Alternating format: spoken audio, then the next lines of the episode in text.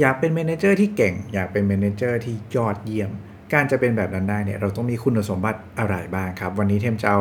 ผลวิจัยจาก Google มาเล่าให้กับทุกคนฟังไปฟังกันได้เลยครับ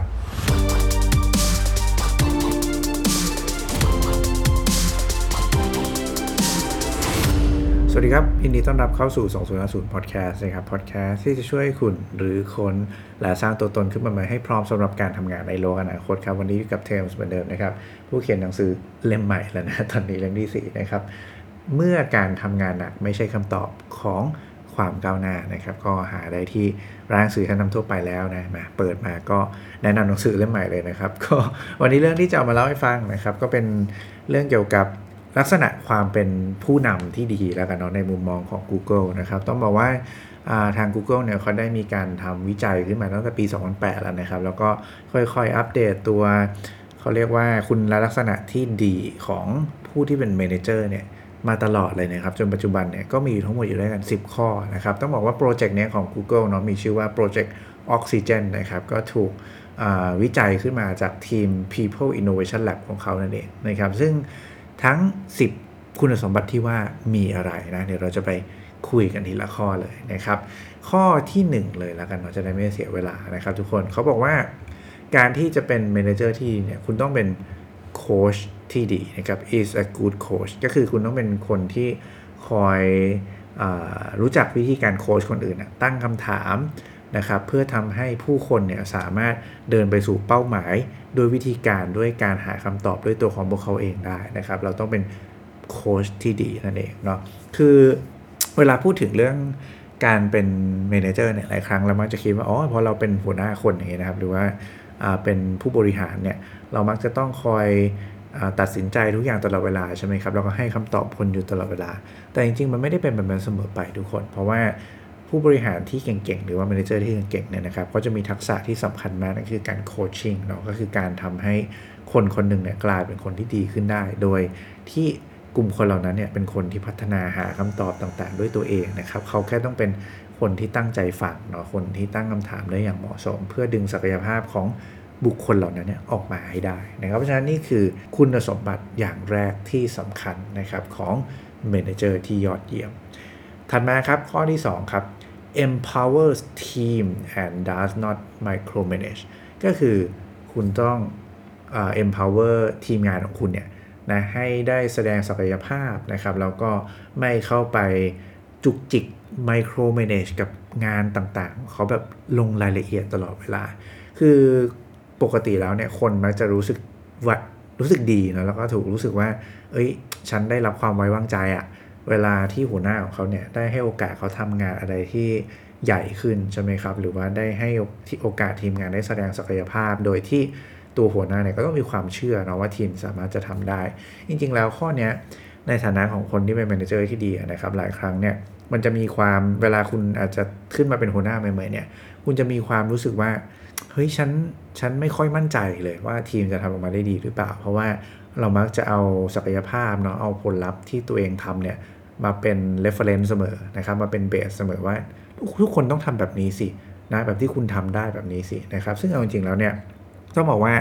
แต่ละคนน่ะมันมีวิธีการทำไม่เหมือนกันนะวิธีที่คุณคิดว่ามันดีที่สุดมันอาจจะไม่ได้ดีที่สุดก็ได้นะครับ ทีมคุณอาจจะสามารถคิดอะไรบางอย่างที่มันดีกว่าคุณก็ได้ หรือว่าคือมันไม่ได้แบบมีคำตอบเดียวเสมอไปอะไม่ได้มีวิธีการที่ทำได้แบบเดียวเสมอไปนะครับ ซึ่งจริงอยู่เนาะบางครั้งมันอาจจะเกิดความผิดพลาดขึ้นมานะครับ แต่ว่าทั้งหมดทั้งมวลเนี่ยกระบวนการยอมให้มัน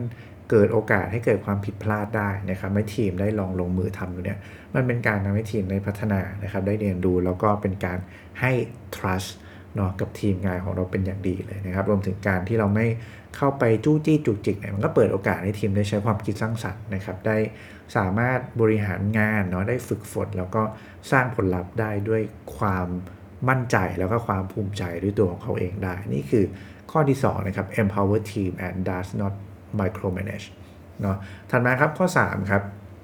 create an inclusive team environment showing concern for success and well-being นะครับ ก็แปลว่าจริงๆแล้วคือการที่สร้างสภาพแวดล้อมนะครับ ให้กับทีมให้เกิดความเท่าเทียมกันเนาะแล้วก็ ให้คนที่มันมีความหลากหลายอะสามารถทำงานร่วมกันได้อย่างอย่างเป็นอย่างดีนั่นเองนะครับ ประสานงานกันได้เป็นอย่างดีนะครับ คือจริงๆแล้วอ๋อแล้วก็ showing concern for success and well-being นะครับก็คือพยายามที่จะใส่ใจนะครับ แสดงให้คนเห็นว่าเราใส่ใจต่อความสำเร็จแล้วก็ความเป็นอยู่ที่ดีของทีมทุกคนนะครับ นี่คือสิ่งที่สำคัญมากเนาะคือจริงๆแล้วเนี่ยการที่เรา ทำงานในโลกยุคใหม่เนี่ยก็ต้องบอกก่อนว่ามันเน้นความอินคลูซีฟมากเลยเนาะคือการยอมรับในความแตกต่างใช่ไหมครับการที่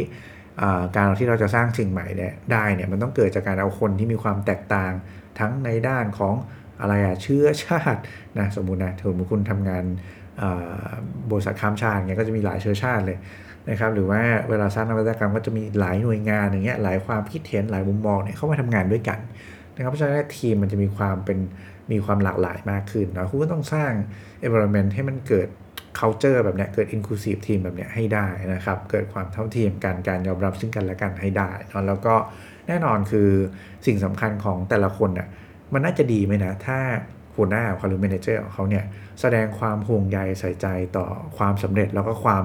มีชีวิตที่ดีของทีมงานทุกคนได้นะครับ อันนี้ก็เป็นสิ่งที่สำคัญมากเป็นคุณสมบัติที่สำคัญข้อที่3นั่นเองนะครับ ถัดมาครับข้อที่ 4 is productive and results oriented นะครับก็คือหมายความว่าอะไรหมายความว่า manager ที่ดีเนี่ยคุณสมบัติก็คือคุณต้องเป็นคนที่ productive เนาะสามารถสร้างผลลัพธ์ออกมาได้ได้หลาย ๆ อย่างนะครับในเวลาที่อาจจะน้อยหรือว่าผลลัพธ์ที่ว่าพอพูดถึงว่า productive เนี่ยมันก็ต้องตรงกับ วัตถุประสงค์ใช่ไหมตรงกับเป้าหมายของบริษัท ตรงกับเป้าหมายของทีมด้วยนะครับเนี่ยถึงเรียกว่า productive เนาะคือทำทำน้อยให้ได้มากนะครับแล้วก็ result oriented ใช่ไหมครับก็คือเน้นไปที่ผลลัพธ์เป็นหลักนั่นเอง ซึ่งข้อนี้มันอาจจะลิงก์กับเรื่องของอะไรครับข้อ 2 ที่ฉันไม่พูดไปแล้วนะคือไม่ไม่ micro manage นะนะก็ต้องเน้นที่ result เป็นหลักนะครับพยายามทำอะไรให้ คือมันมีโอกาสที่เราลงมือทำได้หลายแบบมากเลยวิธีการมันเปลี่ยนแปลงได้เยอะมากเลยใช่ไหมครับ แต่ว่าเราเน้นผลลัพธ์ถ้าผลลัพธ์มันได้ วิธีการมาดูกันว่ามันคืออะไรเนาะมันอาจจะสามารถเอามาแบ่งปันเล่าสู่กันฟังแลกเปลี่ยนแชร์ลิงกันได้ทำให้ทุกคนพัฒนาไปพร้อมกันก็เป็นไปได้เหมือนกันนะครับ นี่คือข้อ 4 ครับ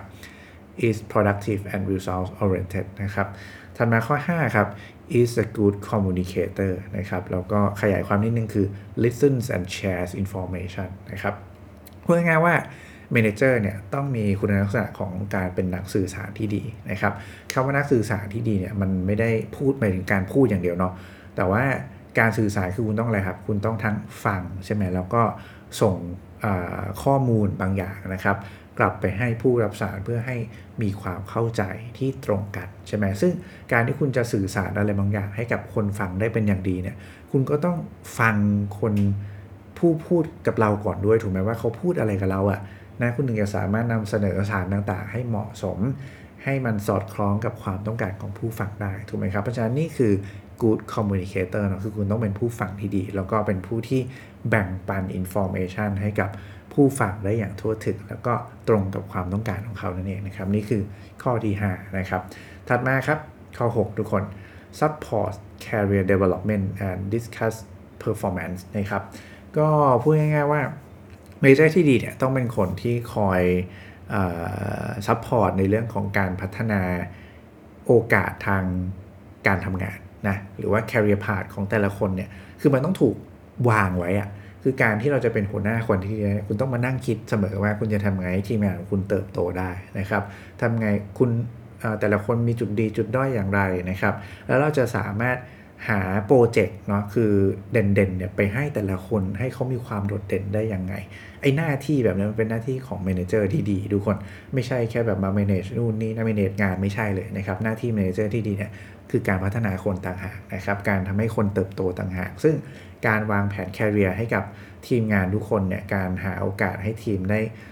รู้ว่า career เขาจะเติบโตไปในทิศทางไหนได้ แล้วก็คอยเปิดโอกาสเปิดทางให้เนี่ย เป็นหนึ่งในหน้าที่ที่สำคัญมากนะครับแล้วก็เป็นคุณสมบัติที่ manager ที่ดีทุกคนควรจะมีติดไว้กับตัวนะครับ ซึ่งการที่เราจะทำ career development ที่ดีได้เนี่ยแน่นอนมันก็ต้องมา discuss เรื่อง performance กันอยู่ตลอดเวลาอยู่แล้วใช่ไหมครับ คุณก็ต้องมีการให้ feedback กันและกันเนาะอะไรทำได้ไม่ดีก็ควรจะรีบให้ feedback กันไม่ใช่ไปให้กันตอนที่จะมาประเมินผลอยู่แล้วมันจะไปทันอะไรก็ไม่ทันแล้วถูกไหมครับเพราะฉะนั้นเนี่ยน่าจะดีกว่าถ้าเรามาคุยเรื่อง performance ต่างๆ กันในทุกๆ ระยะเวลาจะ1 1เนาะเช่นแบบ 2 เดือนครั้ง หรือ quarter ละครั้งอะไรก็ว่าไปนะครับจะได้มีการพัฒนาปรับปรุงไปเรื่อย ๆ ได้นะอะไรที่มันไม่ดีก็ยังปรับได้ตลอดเวลานะครับซึ่งแบบนี้มันน่าจะดีกว่าที่เราไปบอกทีมงานของเราทีเดียวช่วงปลายปีว่าเอ้ยคุณทำได้ไม่ดีนะนะคือคุณเห็นอยู่แล้วว่าทีมงานคุณอาจจะทำได้ไม่ดี แล้วมันมีรูมให้ improvement ได้เพราะฉะนั้นเนี่ยน่าจะดีกว่าหรือเปล่านะครับ ถ้าเราได้มีโอกาส คุยกัน แล้วก็บอกเขาตั้งแต่แรกเขาจะได้สามารถไหวตัวทันปรับตัวทันแถมยังสามารถพัฒนาตัวเองแล้วก็ส่งมอบผลลัพธ์ที่ดีขึ้นได้ตลอดเวลาโดยซ้ำนะครับเพราะฉะนั้นนี่คืออีกสิ่งที่เป็นคุณสมบัติที่สำคัญมากของ Manager ในข้อที่ 6 นะครับ support career development and discuss performance นะครับ ถัดมาข้อที่ 7 ครับทุกคน has a clear vision นะครับ แล้วก็ strategy for the team has a clear vision strategy for the team slash นะครับ vision slash strategy for the team นะครับ ก็คือหมายความว่าการที่เราเป็น manager ที่ดี คุณต้องมีภาพปลายทางที่ค่อนข้างชัดเจนว่าคุณอยากได้อะไรจากทีมนะ คุณอยากให้ทีมคุณเดินไปทางไหนนะครับ หรือว่าคุณมีกลยุทธ์อย่างไรนะครับ ที่จะทำให้ทีมของเราได้เดินทางไปสู่เป้าหมายของเราได้ เรื่องพวกนี้มันต้องสื่อสารเนาะเพราะว่าถ้าในฐานะที่คุณเป็น manager นะครับ แล้วคุณยังคุณไม่สามารถ มี strategy ที่ชัดเจนได้นะครับ strategy คืออะไรครับ strategy คือกลยุทธ์หมายถึงจุดที่คุณจะโฟกัสอะนะคือเรื่องที่คุณจะทำนะครับ ที่จะพาคุณไปสู่เป้าหมายที่คุณต้องการนะครับถ้าในฐานะที่เราเป็นแมเนเจอร์เรายังกำหนดเรื่องพวกนี้ไม่ได้เนี่ยนะยังสื่อสารเรื่องพวกนี้ไม่ได้เนี่ยคุณมั่นใจได้เลยครับว่าทีมของคุณเนี่ยก็จะไม่สามารถโฟกัสนะกับการทำงานได้เหมือนกัน เพราะไม่รู้ว่าอะไรคือกลยุทธ์ที่จำเป็นที่คุณจะต้องทำเพื่อส่งมอบผลลัพธ์ แล้วก็สร้าง ให้อองค์กรประสบความสำเร็จได้นะครับถ้าคุณยังกำหนด strategy ไม่ได้นะครับหมายความว่าคุณไม่สามารถกำหนด priority ในการทำงานให้กับตัวคุณเองและทีมงานของคุณได้นะครับถ้าคุณยังกำหนดไม่ได้แล้วทีมคุณจะไปกำหนดได้อย่างไรนะครับเพราะฉะนั้นข้อ 7สำคัญมากนะครับ has a clear vision slash strategy for the team นะครับถัดมาข้อ 8 ครับ has key technical skills to help advise the team นะครับก็ข้อ 8 เป็นเรื่องของ technical skills กันก็คือ manager ที่อันนี้เทมว่าอาจจะขึ้นอยู่กับแต่ละองค์กรด้วยเนาะแต่ว่าเอาเป็นว่าคำว่า technical skill ในที่นี้เนี่ยคือ หมายถึงคุณควรจะมีทักษะที่เป็นเชิงเทคนิคอะนะที่สามารถที่จะแนะนำทีมงานของคุณได้พูดง่ายๆว่า คุณต้องรู้ว่าทีมคุณทำอะไรนะครับในเชิง operation อะ นะแล้วคุณก็ต้องสามารถแนะนำเรื่องพวกนั้นได้ด้วยเหมือนกันนะครับน่าเป็นน่าจะเป็นเรื่องที่ดีกว่าเนาะซึ่งเอาจริงถ้าในข้อเนี้ยถ้าไปอยู่ในอุตสาหกรรมอื่นๆนะครับเทมอาจจะขอบิดนิดนึงแล้วกันเนาะอาจจะเป็น skill ที่จำเป็นสำหรับการทำงานในอุตสาหกรรมของคุณนะครับ functional skill ที่ทำให้งานบรรลุประสบความสำเร็จอะนะคือในฐานะที่เราเป็น manager เนี่ยเราต้องเข้าใจเรื่องพวกนี้ด้วยนะครับในระดับอาจจะไม่ได้ลึกเท่าเขาก็ได้นะ อาจจะในระดับเบื้องต้นเนาะแต่ว่า อย่างไรก็ตามเราต้องสามารถที่จะเห็นภาพรวมแล้วก็ไกด์เขาได้นั่นเองนะครับ ถัดมาข้อ 9 แล้วทุกคนนะคุณสมบัติข้อที่ 9 คือ collaborate across Google นะครับ ก็จริงๆ เป็นเรื่องของการ collaboration เนาะหรือว่าการประสานงานที่ดีกับหน่วยงานอื่นๆ ภายในองค์กรนั่นเองนะครับ คือแน่นอนแหละพอเราทำของใหม่ในทุกๆวันนี้ทุกคนมันต้องอาศัยการประสานงานที่ ค่อนข้างจะ seamless เนาะแล้วก็คุณต้องเจอกับคนที่แตกต่างกับคุณเนี่ยเยอะแยะมากมายเลยนะครับฉะนั้นเนี่ยน่าจะดีนะถ้าคุณสามารถเป็นคนที่ประสานงานกับบุคคลนั้นได้ หรืออย่างน้อยเนี่ยคุณ connect นะกลุ่มคนของคุณเนี่ยเข้ากับคนอื่นๆได้นะครับ ให้ผู้คนให้พวกเขาได้สามารถทำงานร่วมกันได้อย่างไร้รอยต่อนะแล้วก็มีประสิทธิภาพมากขึ้นนั่นเองแล้วเราเดินทางมาถึงข้อสุดท้ายแล้วครับข้อสุดท้ายเนี่ยก็คือ uh, is a strong decision maker นะครับ ก็เป็นนักตัดสินใจที่ชัดเจนนะผู้ตัดสินใจที่เด็ดเดี่ยวนะครับใช้คำนี้เนาะคือต้องบอกว่าแน่นอนแหละคุณสมบัติของผู้นำที่ดีครับคือคุณต้องเป็นคนที่กล้าตัดสินใจเนาะแล้วก็เรื่องอะไรที่มันจำเป็นเรื่องอะไรที่ยากๆเนี่ยนะยิ่งคุณอยู่ตำแหน่งสูงเท่าไหร่เนี่ยการตัดสินใจของคุณเนี่ยก็ต้องเป็นเรื่องที่ยากมากขึ้นเท่านั้นนะครับแล้วก็สำคัญมากขึ้นเท่านั้นนะครับเพราะฉะนั้นน่าจะดีนะถ้าคุณได้ฝึกทักษะการตัดสินใจมาตั้งแต่ที่ เริ่มทำงานใหม่ๆนะครับการได้ฝึกเรื่องพวกนี้เนี่ยก็จะค่อยๆทำให้คุณเนี่ยกลายเป็นนักตัดสินใจที่เก่งมากขึ้นเรื่อยๆนะครับแล้วก็ตัดสินใจได้ดีมากขึ้นเรื่อยๆยิ่งพอคุณกลายเป็นแมเนเจอร์ก็คุณก็จะสามารถตัดสินใจแล้วก็ช่วยเหลือทีมงานได้ดีมากขึ้นนั่นเองนะครับหลายครั้งเวลาเราคิดถึงการตัดสินใจเนาะเรามักจะกลัวผิดกันมากไปหน่อยนะครับ เพราะว่าแน่นอนการตัดสินใจที่ กว่าจะตัดสินใจได้ดีเนี่ยคุณต้องตัดสินใจผิดมาก่อนเราไม่รู้กี่ครั้งนะครับ เพราะฉะนั้นเนี่ยยิ่งตัดสินใจผิดมากคุณก็ยิ่งจะตัดสินใจได้ดีมากขึ้นเรื่อยๆนั่นเองนะครับ ก็น่าจะดีกว่าถ้าเราค่อยๆ ฝึกมันเนาะตัดสินใจจากเรื่องเล็กๆนะไปเรื่อยๆ จนกลายเป็นนักตัดสินใจที่ดีแล้วก็เด็ดเดี่ยวได้มากขึ้นในอนาคตนั่นเองนะครับ ซึ่งนี่คือคุณสมบัติข้อสุดท้ายนะครับ ผมสรุปทั้งหมด 10 ข้ออีกครั้งหนึ่งนะทุกคนนะ ข้อแรกนะครับ is a good coach นะครับ ข้อที่2ครับ empowers team and does not micromanage นะครับ ข้อ3ครับ creates an inclusive team environment showing concern for success and well-being นะครับ ข้อ 4 is productive and results oriented นะครับ ข้อที่ 5 ครับ is a good communicator listens and shares information นะครับ ข้อที่ 6 นะครับ supports career development and discuss performance นะครับ ข้อที่ 7 has a clear vision slash strategy for the team นะครับ ข้อที่ 8 has key technical skills to help advise the team ข้อที่ 9 ครับ collaborate across Google นะครับ แล้วก็ข้อที่ 10 ครับ is a strong decision maker นั่นเอง และนี่ก็คือ 10 คุณสมบัติที่ดีของผู้จัดการนะครับในมุมมองของ Google นั่นเองเนาะก็หวังว่าจะเป็นประโยชน์แล้วก็เอาไปใช้ในการ พัฒนาตัวเองแล้วกันเนาะสำหรับคนที่ต้องการจะเป็น manager ที่ดีหรือว่าปัจจุบันเป็น manager อยู่แล้วเนี่ยก็ไปปรับปรุงให้ตัวเองได้มีคุณสมบัติที่เต็มเปี่ยมมากขึ้นตามที่ Google ได้บอกไว้นะครับ และนี่ก็คือทั้งหมดของ 2050 Podcast ในวันนี้นะครับ ก่อนจะจากกันไปนะครับ วันนี้เทมมีของขวัญพิเศษสำหรับผู้ฟัง 2050 Podcast และแฟนเพจ Think ต่าง by เทมเท่านั้นมาให้นะครับ ต้องบอกว่าคนที่สนใจในการพัฒนาตัวเองเนี่ย โดยเฉพาะอย่างยิ่งทักษะด้านการสร้างนวัตกรรมนะครับสามอย่างไม่ว่าจะเป็นดีไซน์เทคโนโลยีหรือว่า business นะครับมันมีแพลตฟอร์มเรียนออนไลน์อยู่แพลตฟอร์มหนึ่งชื่อว่า Future Skill นะครับซึ่งทำให้ทุกคนสามารถเข้าถึงการเรียนรู้ต่างๆ ได้นะครับโดยวันนี้เทมจะมีโค้ดลดกว่า 50%มาให้กับทุกคนนะครับถ้าใครสนใจฟังกันดีๆ แล้วเตรียมจดกันไว้ด้วยนะครับ Future Skill เนี่ยเขาจะมีรูปแบบการเรียนให้กับทุกคนได้เลือกเนาะ เป็น 2 แบบแล้วกันแบบแรกก็คือการเรียนเป็นรายปีนะครับ คุณจ่ายแบบบุฟเฟ่เลยนะจ่ายครั้งเดียวเรียนได้ทุกคอร์สที่คุณสนใจในแพลตฟอร์มเขานะครับ อันนี้คือแบบที่ 1 แบบที่ 2 คือคุณก็เลือกเป็นคอร์สเรียนคอร์สที่คุณสนใจเท่านั้นนะครับ เป็นคอร์สคอร์สไปนะครับ คราวนี้เตรียมฟัง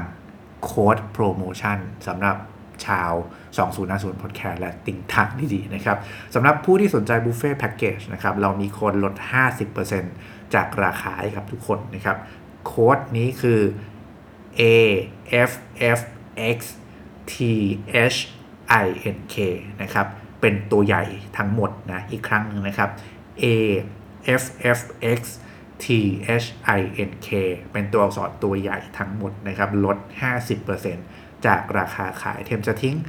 ลิงก์เอาไว้ใน description ด้วยหรือว่าในคอมเมนต์แล้วกันนะครับ ก็ให้ทุกคนไปกดแล้วก็จะมันก็จะกรอกโค้ดนี้โดยอัตโนมัติเลย นี่คือลด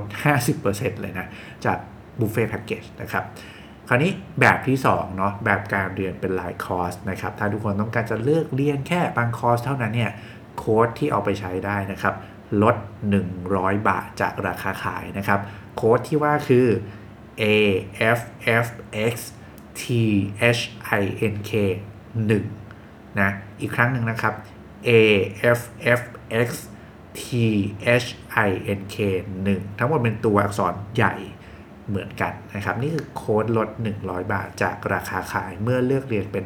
หลายคอร์สนะครับ เช่นเดียวกันผมก็จะทิ้งลิงก์เอาไว้ในด้านล่าง description รวมถึงในคอมเมนต์ด้วยนะทุกคนสามารถมากดแล้วมันก็จะเติมโค้ดให้กับทุกคนอัตโนมัตินั่นเองนะครับยังไงถ้าสนใจเนี่ย ก็ลองไปใช้กันดูหวังว่าจะทำให้เข้าถึงการเรียนรู้ทักษะใหม่ ๆ ได้ ในความสบายกระเป๋าที่มากขึ้นเนาะเราก็ได้ทดลองเลยอะไรหลาย ๆ อย่างนั่นเองนะครับสำหรับวันนี้ก็ประมาณนี้นะครับ เดี๋ยวไว้เจอกันใหม่ในครั้งถัดไปครับ ขอบคุณและสวัสดีครับ